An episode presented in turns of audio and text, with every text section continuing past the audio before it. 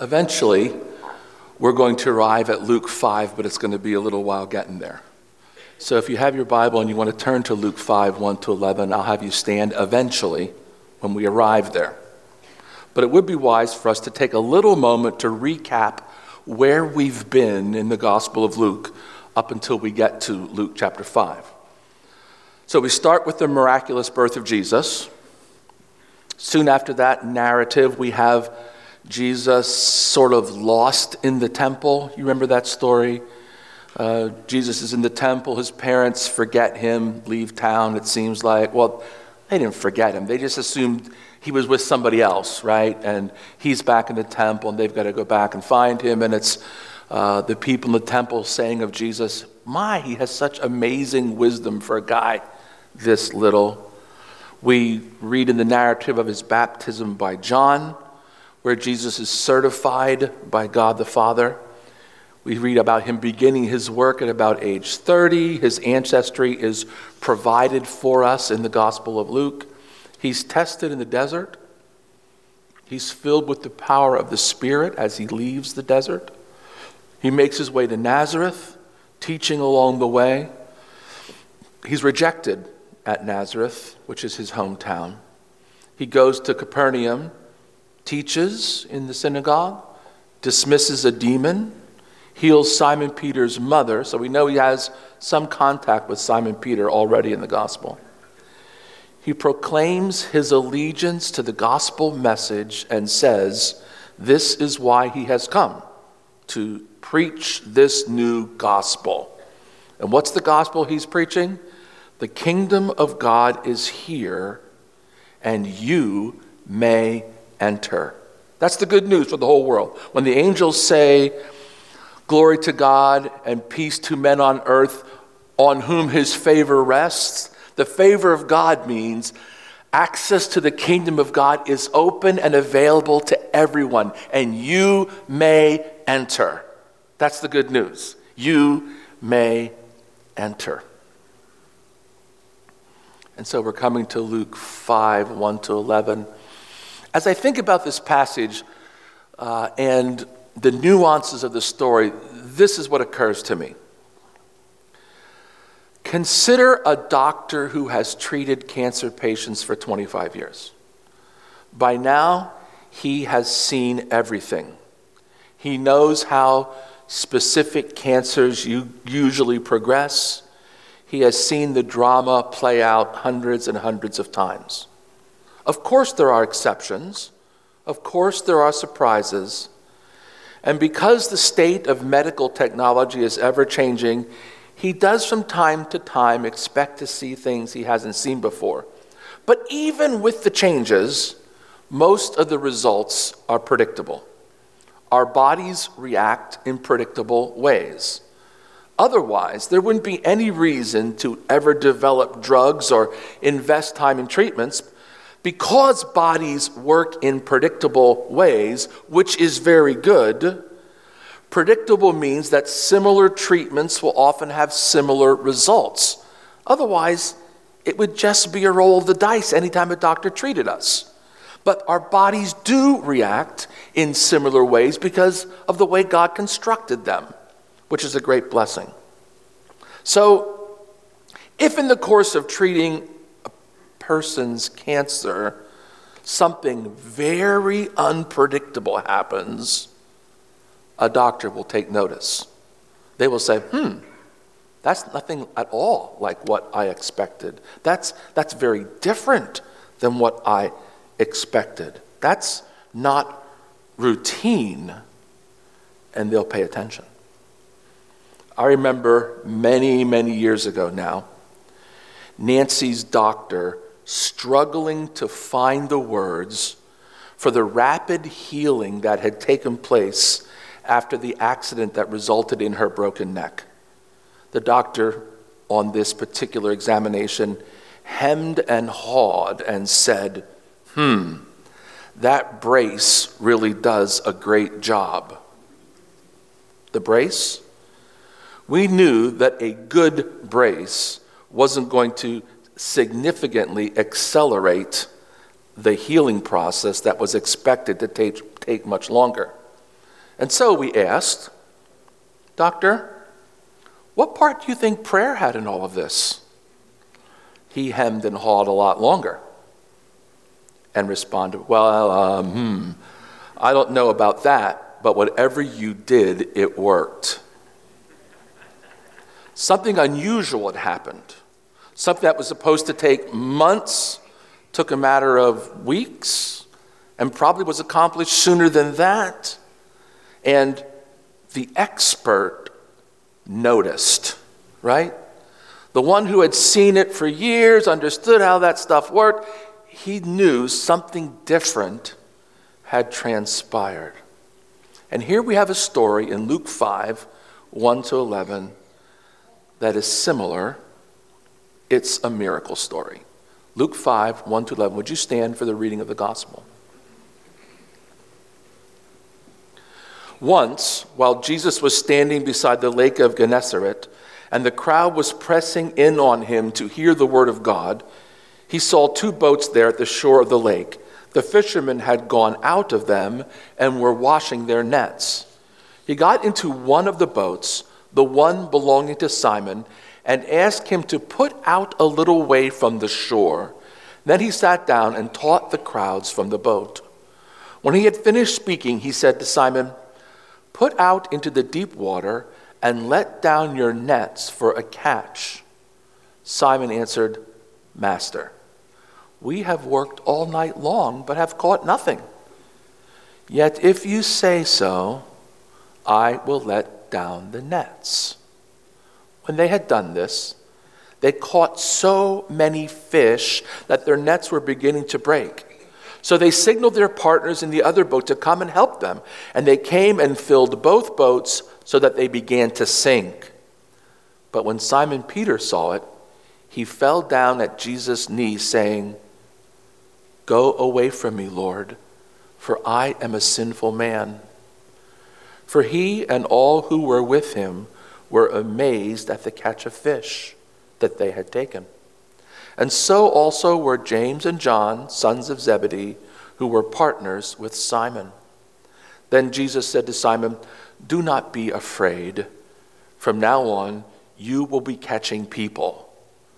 When they had brought their boats to shore, they left everything and followed him. This is the word of the Lord. You may be seated. So, Jesus is teaching. The crowd is gathered around him to hear the word of God. We don't know specifically why Jesus is here on this specific beach at this specific time. Given what we know from the other Gospels, Jesus and Simon Peter are already acquainted. The gospel writer John has Andrew and Peter already following Jesus part time. Matthew is less descriptive of the scene. Luke has Jesus at the place where Simon and his friends and family are typically fishing. And I'm wondering as I look at this scene, is this a picture of Jesus coming on a fishing expedition? We're not sure. Did he just go to see where these guys fished? We don't know. Is Jesus fishing for followers? Maybe.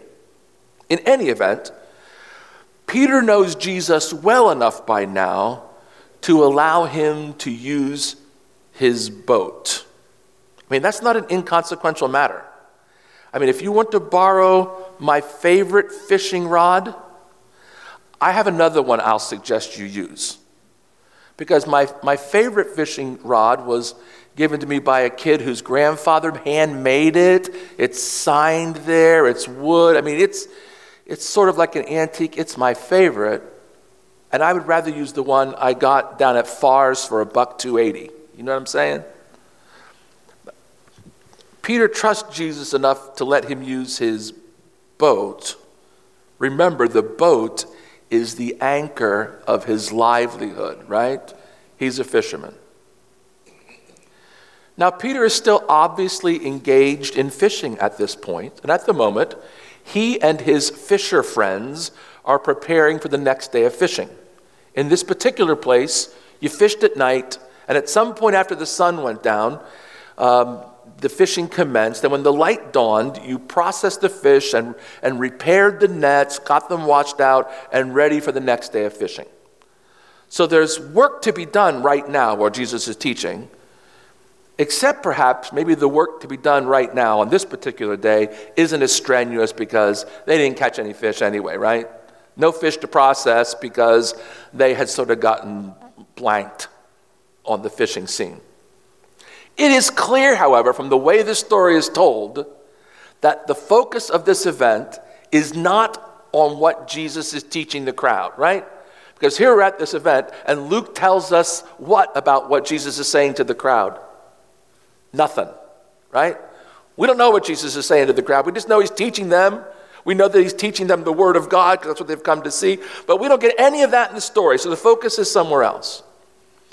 But when the teaching is done, Jesus, the non fisherman carpenter, who doesn't know these waters, who isn't from a family of fishermen who fished these waters for generations, who doesn't know the lore of the nearby water or the cycle of the fish or the process of fishing, that particular Jesus presumes to tell Peter how to fish.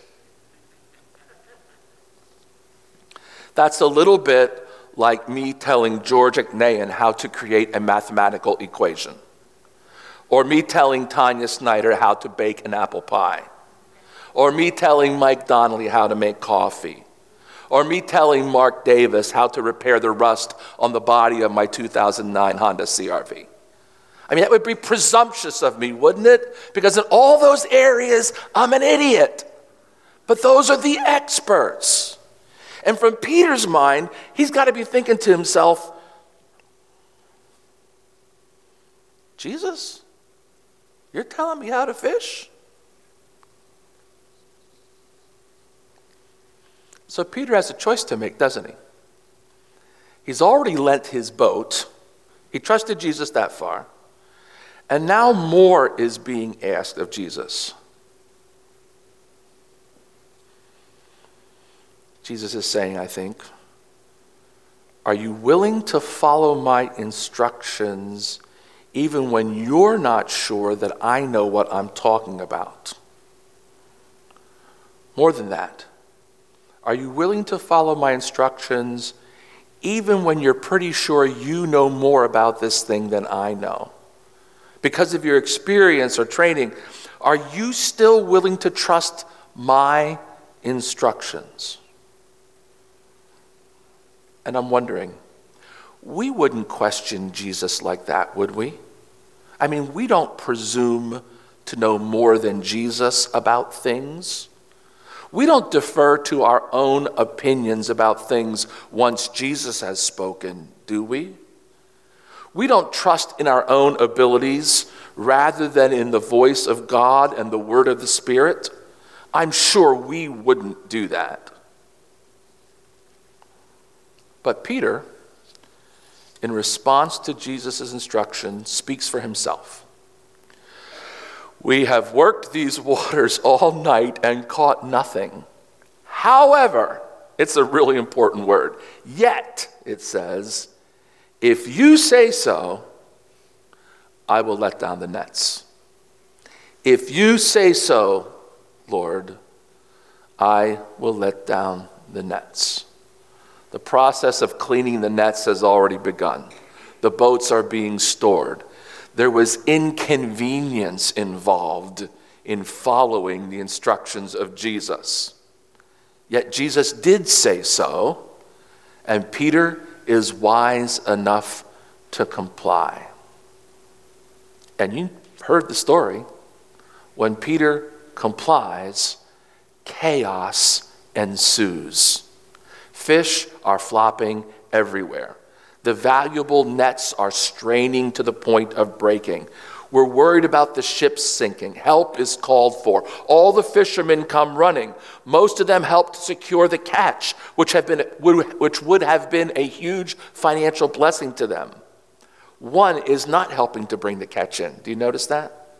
One of them the expert who has taken notice that things have happened in a completely different way than they ever happen, falls in front of Jesus at Jesus' knees. He's seen something that perhaps some of the others didn't initially see. Peter sinks to his knees. This is exactly the same kind of reaction that Isaiah has in the story you heard at the beginning of the service. Isaiah becomes aware that he is in the presence of the holy God. What does he say? I saw the Lord seated on his throne. And what does he proclaim? What do the seraphs proclaim? Holy, holy, holy is the Lord of hosts. Heaven and earth are full of your glory. And in response to that vision, Isaiah does not dance for joy. You might think that would be the appropriate response, but that is not what Isaiah does. It is not what Peter does. Isaiah does not raise his voice and sing, Bless the Lord, O my soul. Isaiah collapses in deep and utter humility. Woe is me, for I am a man of unclean lips, and I live among a people of unclean lips. In other words, I have no place here in the presence of the Most Holy One. I am unworthy to be here.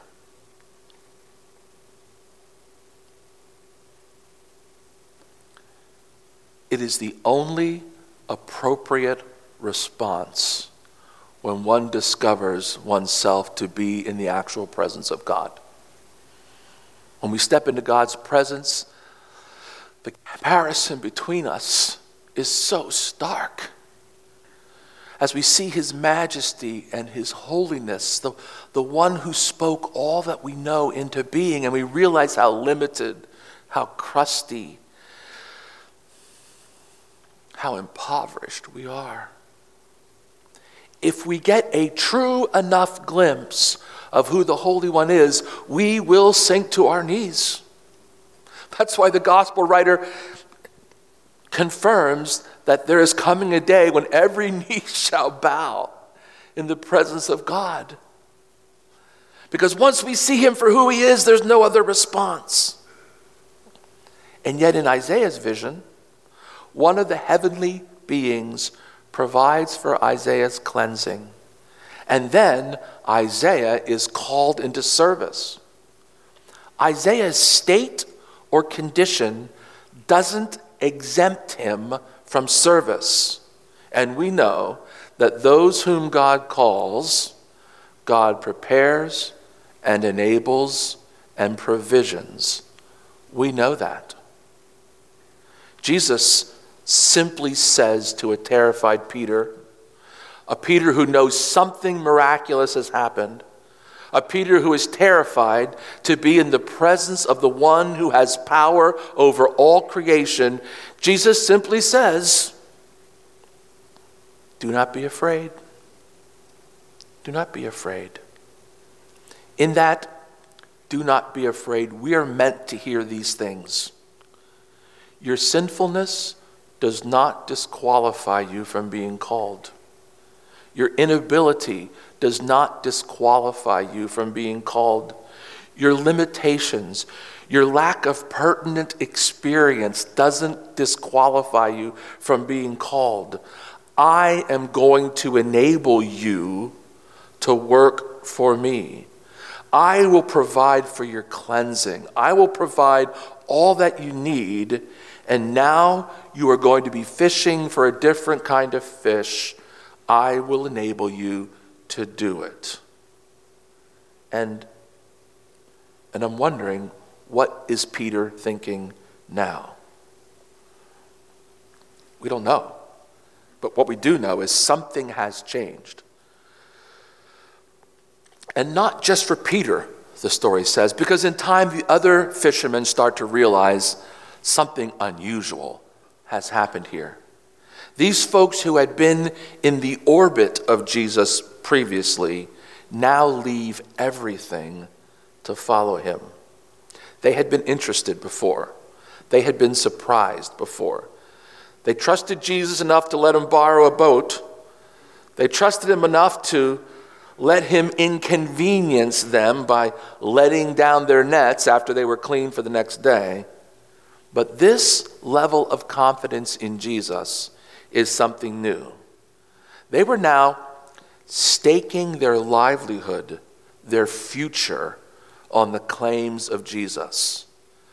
They were leaving the village and community of families in which they had been raised to follow Jesus. They were forsaking everyone and everything to follow the one who was master of the sea and all that was in it. This is a level of commitment rarely seen. But it is a window for us into the majesty, power, and authority of Jesus as understood by those fishermen on that day. Luke wants us to know who this Jesus really is. He is a man so spectacular that he has this effect on the humans that encounter him. In fact, he is much more than a man. He is God's Son, master of the universe. And that is exactly how he is perceived by those who witnessed him while he was physically on the planet among them.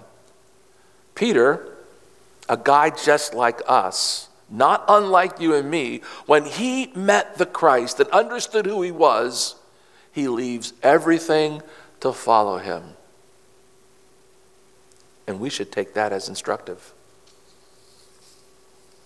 You know, when we talk about, you know, when we talk about calling, there is a universal call given to all humans, women and men, when it comes to following Christ. And we'll hear more about that later. The content of Jesus' teaching is going to be revealed in the weeks ahead. But in addition to this universal call of uh, made of all the disciples of Jesus Christ in terms of how we are conformed to the image of Christ by his transforming grace. That's the universal call, right? Step into the kingdom, open yourself to the Holy Spirit, and by his Spirit be transformed to the image of Christ. That's for every man, woman, child, teenager on the planet, right? But in addition to that, this story talks about a vocational call. This is about leaving everything else behind, entrusting your future to Christ, and following Christ for your livelihood. Jesus may be calling some of you today to a vocational call, a switch in career, a new way forward, a participation with Him to make disciples in a way that's different than you have lived previously. That may be a very threatening thing for some of you to hear if the Holy Spirit is speaking to you in your ear right now. If He's saying, Yeah, this calling thing is for you now, you need to, like Peter, leave everything and follow me. He speaks that way sometimes. And, and rarely is that type of commitment convenient, right? Rarely does the father say, I'd like you to follow in this particular way. Oh, and by the way, it will be a cakewalk. He says it will take sacrifice. We, we all have to pick up our crosses and follow him, but some of us are assigned particular crosses and some of us have got to respond in ways that, that change our whole lives significantly. Jesus may be calling some of you today to leave everything and to follow him into his future. And I would just simply add this testimony. When Jesus calls, when Jesus instructs, when he asks, he knows what he is asking and he knows what he is doing. He does. We may look at him and see Jesus the carpenter, but who knew Jesus was the expert fisherman? It was a surprise to Peter. Who knew that he was so much more than what Peter could see? Don't forget, whomever Jesus calls, he enables. Whomever he calls, he trains and nurtures. Whomever he calls, he fits for service.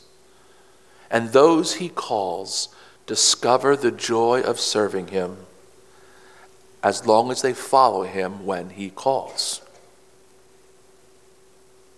First of all, you have to trust him enough to lend him your boat.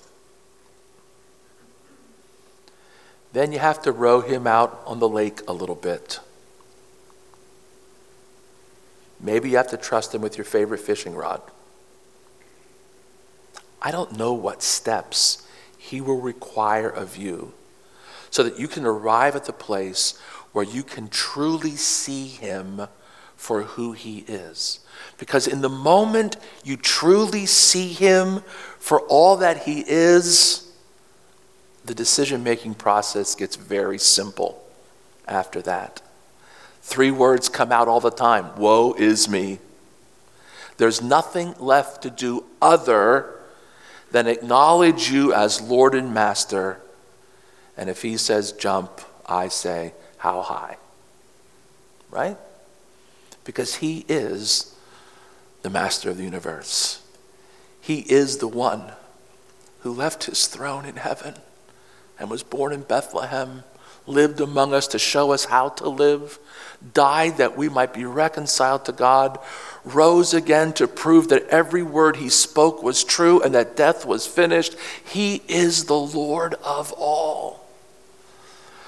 And he has the right to call us and we have the obligation to respond. And whether that's vocationally, meaning a full life change, or a step into discipleship that says, Lord, by your transformation, by your grace, make me to be who you want to be. Lord, I will follow when you call me. Will you follow him when he calls? Have you heard him call and you're still not quite sure whether he knows what he's doing by calling you? Are you still deciding whether your opinion of what you can do is more important than his opinion of what you can do? Will you follow him when he calls? We're going to sing a song in closing. And for those of you who were here at the beginning of the service, you've rehearsed this song one time. For the rest of you, sing along as best you can. But I'd invite you while we're singing this morning to invite the Holy Spirit to speak to you, to see what Jesus might be asking of you. It may be that some of you are being called to a vocational call to serve Him in full time Christian service. It may be that some of you are hearing a re emphasis of the universal call of God to give yourself completely to God and to allow His Spirit to transform you from the inside out that you might reflect the character of Christ. I don't know what the Holy Spirit might be saying to you. I just know that when He calls, like Samuel, our response should be Speak, Lord, your servant is listening. And we should add to those words, and we'll do whatever you call us to do. Would you stand with me and sing this song as we consider what the Spirit might be saying to us?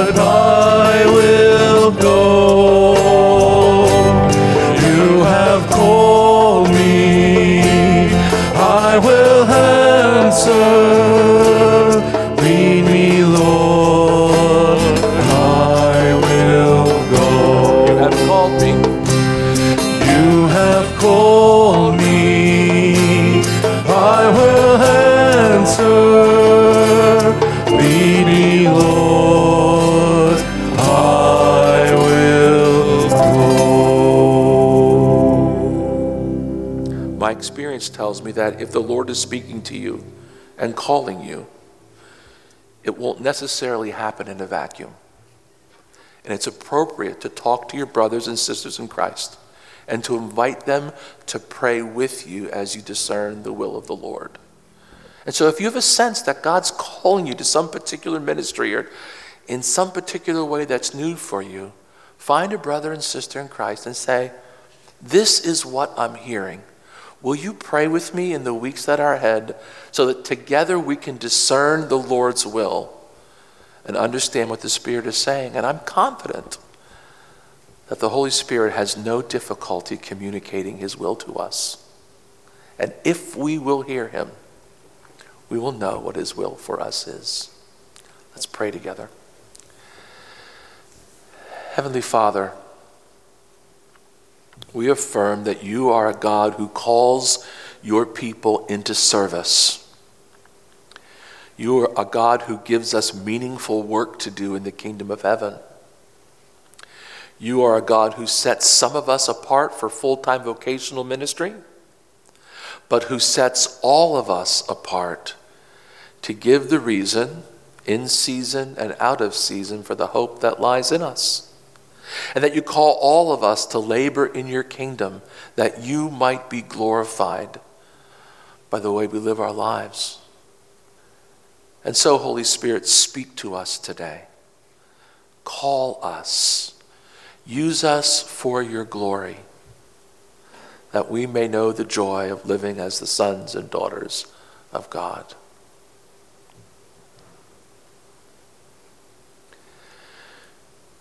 You have called us, we will follow. Lead me, Lord, I will go. And now may you know the joy of hearing the voice of God and following Him, that He may be glorified through your life now and always.